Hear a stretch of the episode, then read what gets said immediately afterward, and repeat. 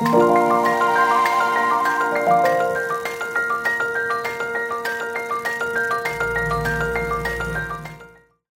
欢迎收听《痛痛飞走了》，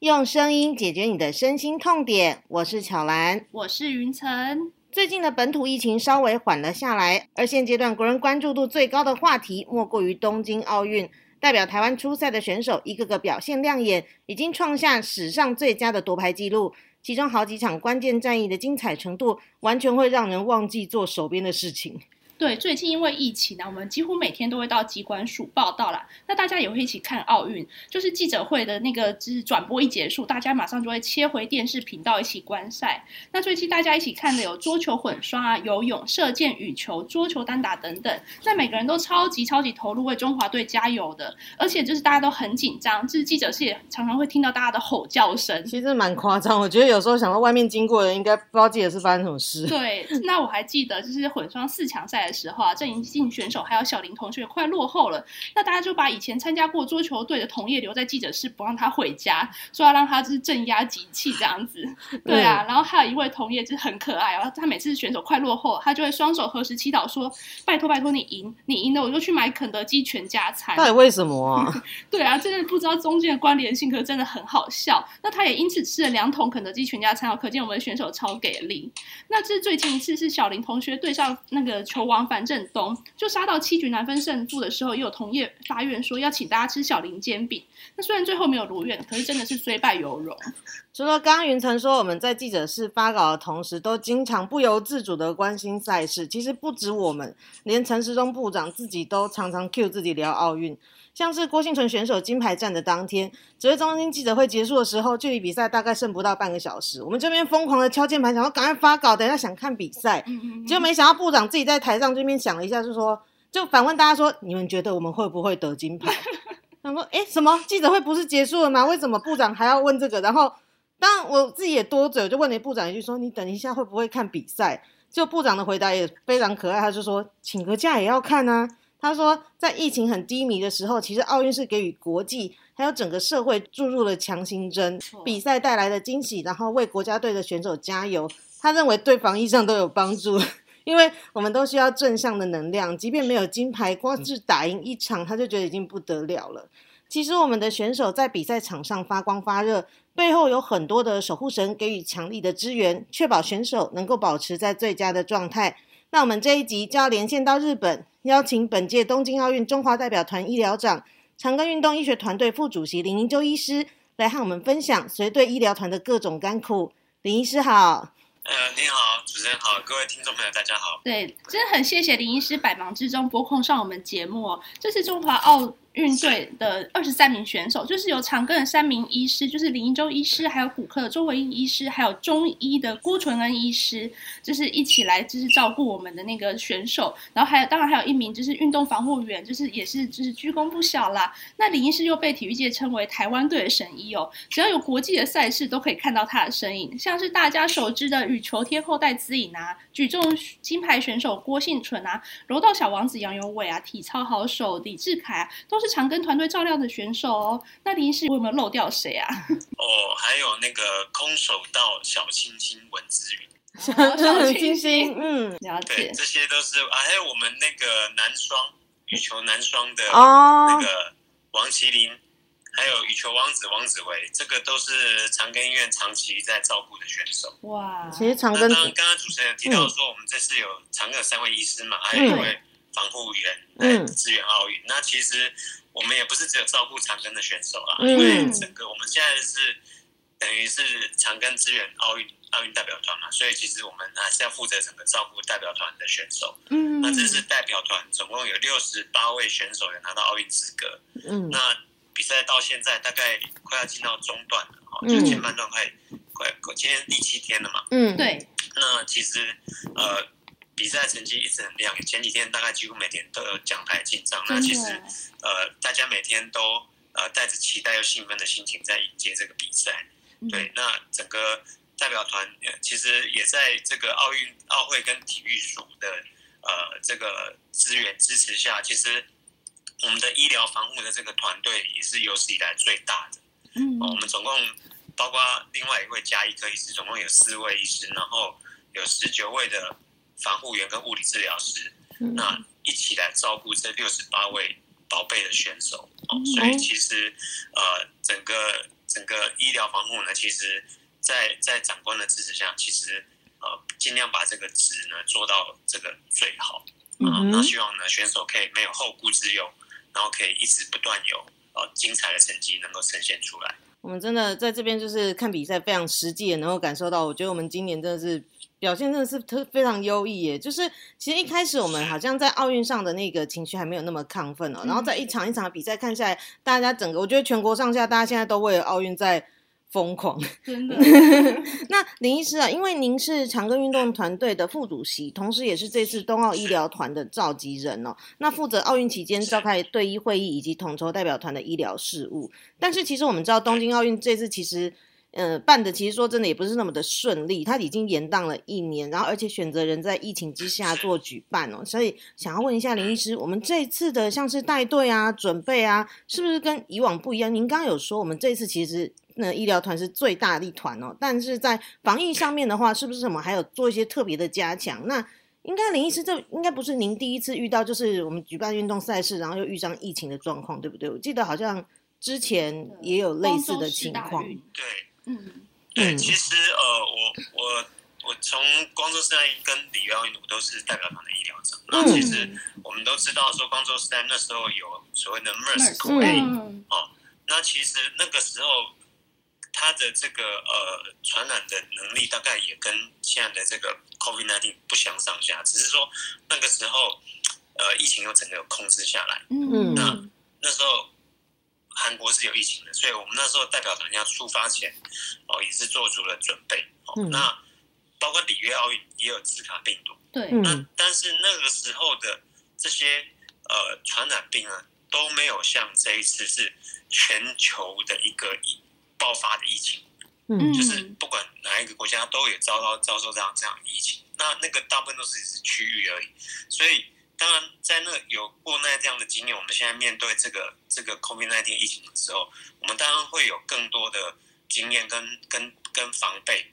嗯，但是这次确实是非常不一样，因为呃，这个这个 COVID-19 的病毒它又一直在变种。对，那整个传染能力又高过以前其他这些这些传染疾病，嗯，所以呢，我们整个代表团这个整个有史以来这个防护，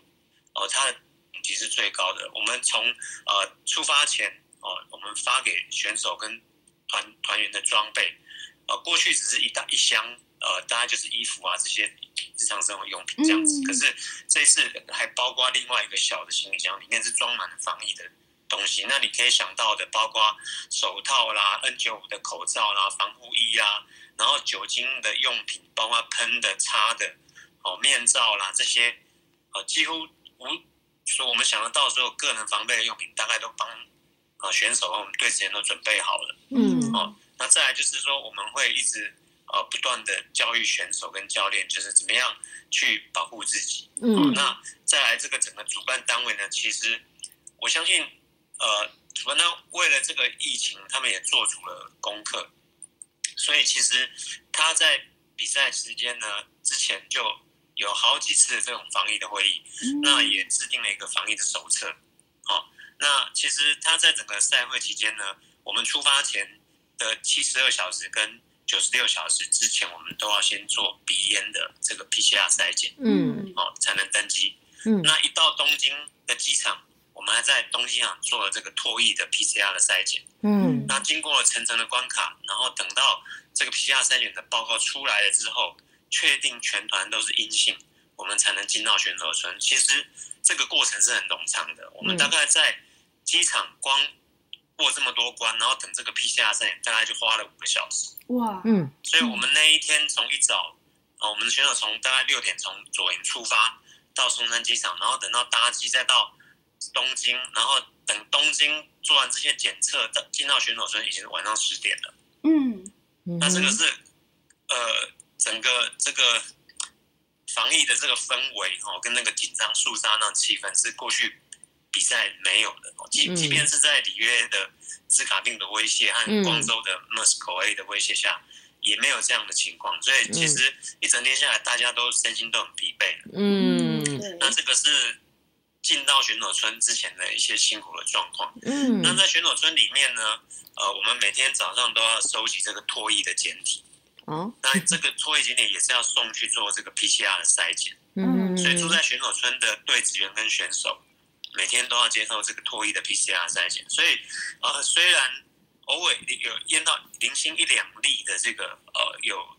COVID-19 阳性的这个病例，嗯，不基本上选手村里面的安全程度，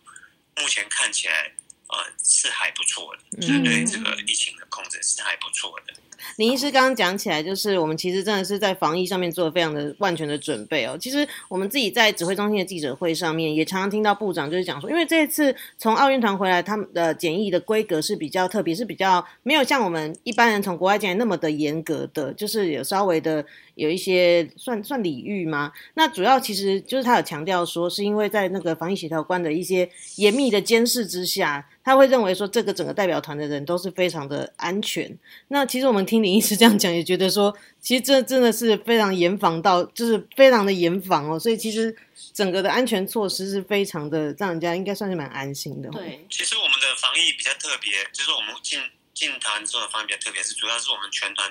有超过百分之九十五以上都打完两剂的疫苗才出发的，也超过十四天嗯才出发的。嗯，所以所以在这个情况下，再加上我们每天都在检测，嗯，所以才有一个这样的专案啊，所以所以也不是也不是说一个很特例，因为是我们都一直在严格的监控下，就整个都是做非常完完整的，从像打疫苗啦，然后还有一些防护装备啊，整个措施都是非常的完整。那想要请教林医师哦，就是说，那我们现在就是到可能到了就是。嗯，就是东京去选手村，然后这种可能从无到有去建制一些，就是建制那个医疗室啊。然后其实之前我们也有跟那个郭医师聊过，然后他就有说到说什么呃，杨永伟的教练啊，甚至在医那个医疗室建制之前就先来报道，因为可能跟他练对摔的时候就先来了。那想说医师有没有就是可能注意到我们这次在那些就是有没有一些比较令人令你印象深刻的一些状况可以分享一下这样？因为这一次呃。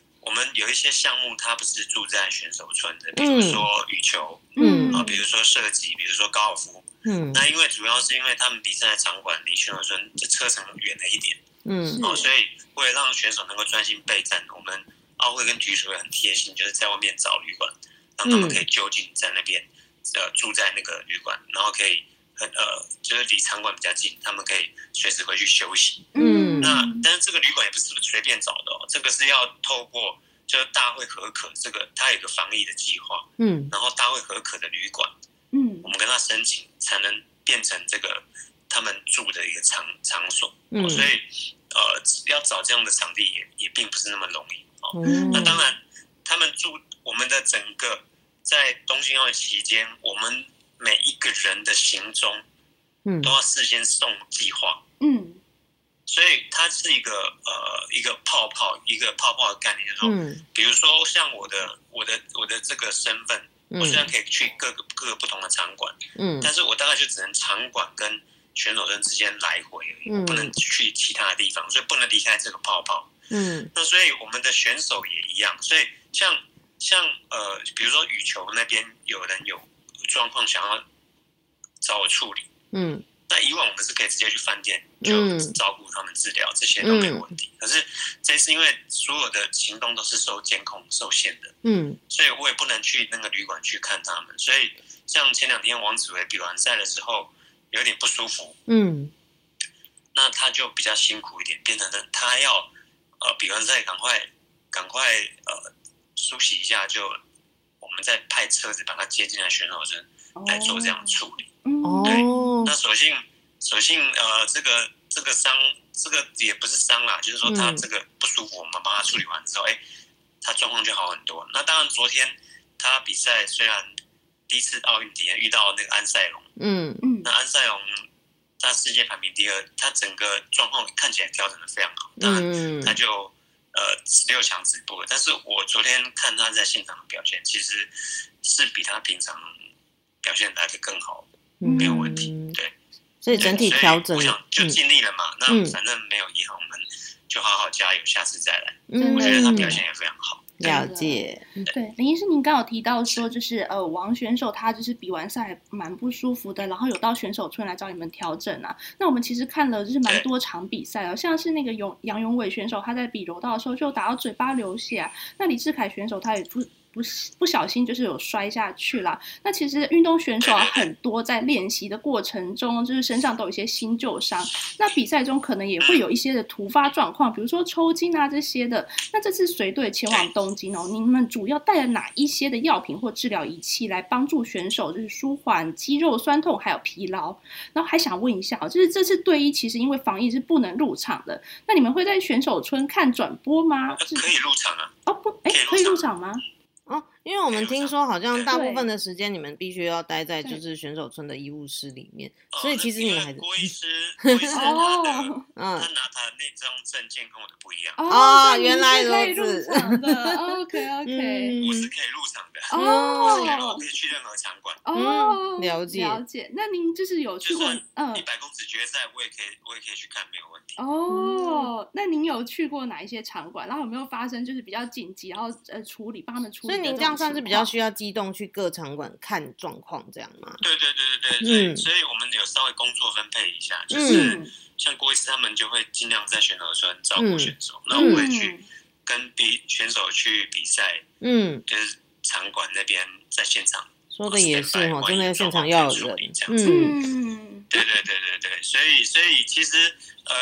杨永伟，我们大概分配是这样，就是说，尤其像那种积极性的项目。嗯，哦，像像杨永伟这种柔道啦、跆拳啦，嗯，哦，或者是比较容易发生意外的这种比赛项目，我们我们随队医师就可能尽量会在现场。哦，所以像杨杨永伟那天的比赛，我是整天一早我就跟他们出发到到比赛场去了。嗯，那从他热身开始一直到最后得牌，我大概人都在那里。嗯，了解。了解。那那想问一下，就是你们有带哪一些？像是呃，杨选手他在比赛的时候，你有带哪一些就是药品或治疗仪器，就是一起过去吗？呃，我们大概其实，在场上能处理的大概会比较有限。大概其实大概像像呃柔道，它其实就是选手的时候像会外伤，嗯，那我们可能就要帮他包扎一下，让他那个因为可能流血的话，可能。他跟别的对手接触会有感染，嗯，所以我们在现场那边 stand by，然后他如果有伤势的话，我们大家就做一些包扎，嗯，那当然现场其实我们这次是还好说，大概都是一些皮肉伤而已啦，嗯嗯，那当然像我我本身的话，其实我会做一些干针治疗，就是让他筋膜放松，哦，对。跟郭医师他们做这样有点类似，但是因为他是中医，我是西医，嗯，所以当然手法会有点不一样。嗯，那当然，呃，但是我们大概会在现场会带一些这种针灸跟干针这样子。那如果是肌肉有一些紧绷的情况，我们是可以马上处理，它其实是可以立即。改善的哦，其实那时候我们在看柔道的时候，我们是从下午就一边一边工作一边在看，有点不专心，但就一直在看。然后我记得那时候杨选手他就是跟就是跟法国的选手在比的时候，那时候真的是非常的激烈。你会看到天哪，他脸上真的是还好吗？那时候都会觉得有点紧张。那像是林医师，你有没有看到，就是这次真的真的有没有那种很紧急，让你真的是天哪，要赶快去处理的那种，就是很临时突发的状况啊？呃，目前所幸是是没有了，都都还在一般的状况，对，都没有这种紧急的状况，只是说呃，在那个柔道场。当下有感想说，全世界最厉害的高手都在这里。嗯，这是武林大会的，武林大会有。然后，而且我们那一天才开始，就那边一直那边翻柔道规则，想说到底怎么打，怎样才是赢啊？他们这样扭在一起，到底有没有问题？就就那时候就会很有些我也看不太懂，哦，真的专业。但觉得就是透透过这次的机会，其实我们自己也是默默的增长了一些就是体育相关的知识。对对啊，就觉得看的真的是非常的就是。乐在其中。嗯，林医师，那您除了就是有跟去杨选手的现场之外，你还有跟去哪几位选手的现场？可不可以帮我们分享一下？呃，其实我去了蛮多场馆的，像昨天我去看了羽球，然后那天小林同学呃就进四强的时候，我也我也在现场看。哦。然后对，也是很感动，因为因为我觉得其实我我觉得这一次很多项目像射箭，我有去看男男团。那个拿银牌的那个、那个、那个，我也去看。嗯，那其实我我觉得，呃，台湾的竞技运动真的不一样。真的不一样了。其实我们以前参加奥运，嗯，常常有些项目都是竞争力没有那么好，所以可能比一两场就输掉了。嗯，那很少有那这么好的竞争力，都是一个一直可以鏖战到最后，然后甚至还有夺牌的机会。嗯，所以前几天其实呃我们都很兴奋，就是每天都有奖牌进账。嗯，那。那对，其实这个跟过去我们的这个参加奥运的经验是是差很多的。我们常常好久才等到一面奖牌，那那跟这次奥运是其其实截然不同的。那我想这个也是长长期以来我们对选手的照顾，哦，整个社会的投入，然后体育署奥会对对选手照顾越来越好。那其实我觉得选手，我们常常以前会看到选手会失常，嗯，其实我发现是因为他们有时候。他很多事情他会分心，嗯。嗯，哦，比如说食衣住行，在比赛期间，如果我们都帮他做的照顾的好，他只要专心去，他着重在他比赛或练习，嗯，其实自然他就专注力会提高，然后会把可以把他平常训练的这种成果展现出来，嗯，那自然成绩就会好，嗯，所以包括训练的方式，包括营养，包括心理，包括整个照顾，整个提升。那自然而然水到渠成，自然这个成绩就会一直一直好，越来越好，越来。那我们现在很多项目都是跟世界最顶尖的选手起步，像那一天，呃，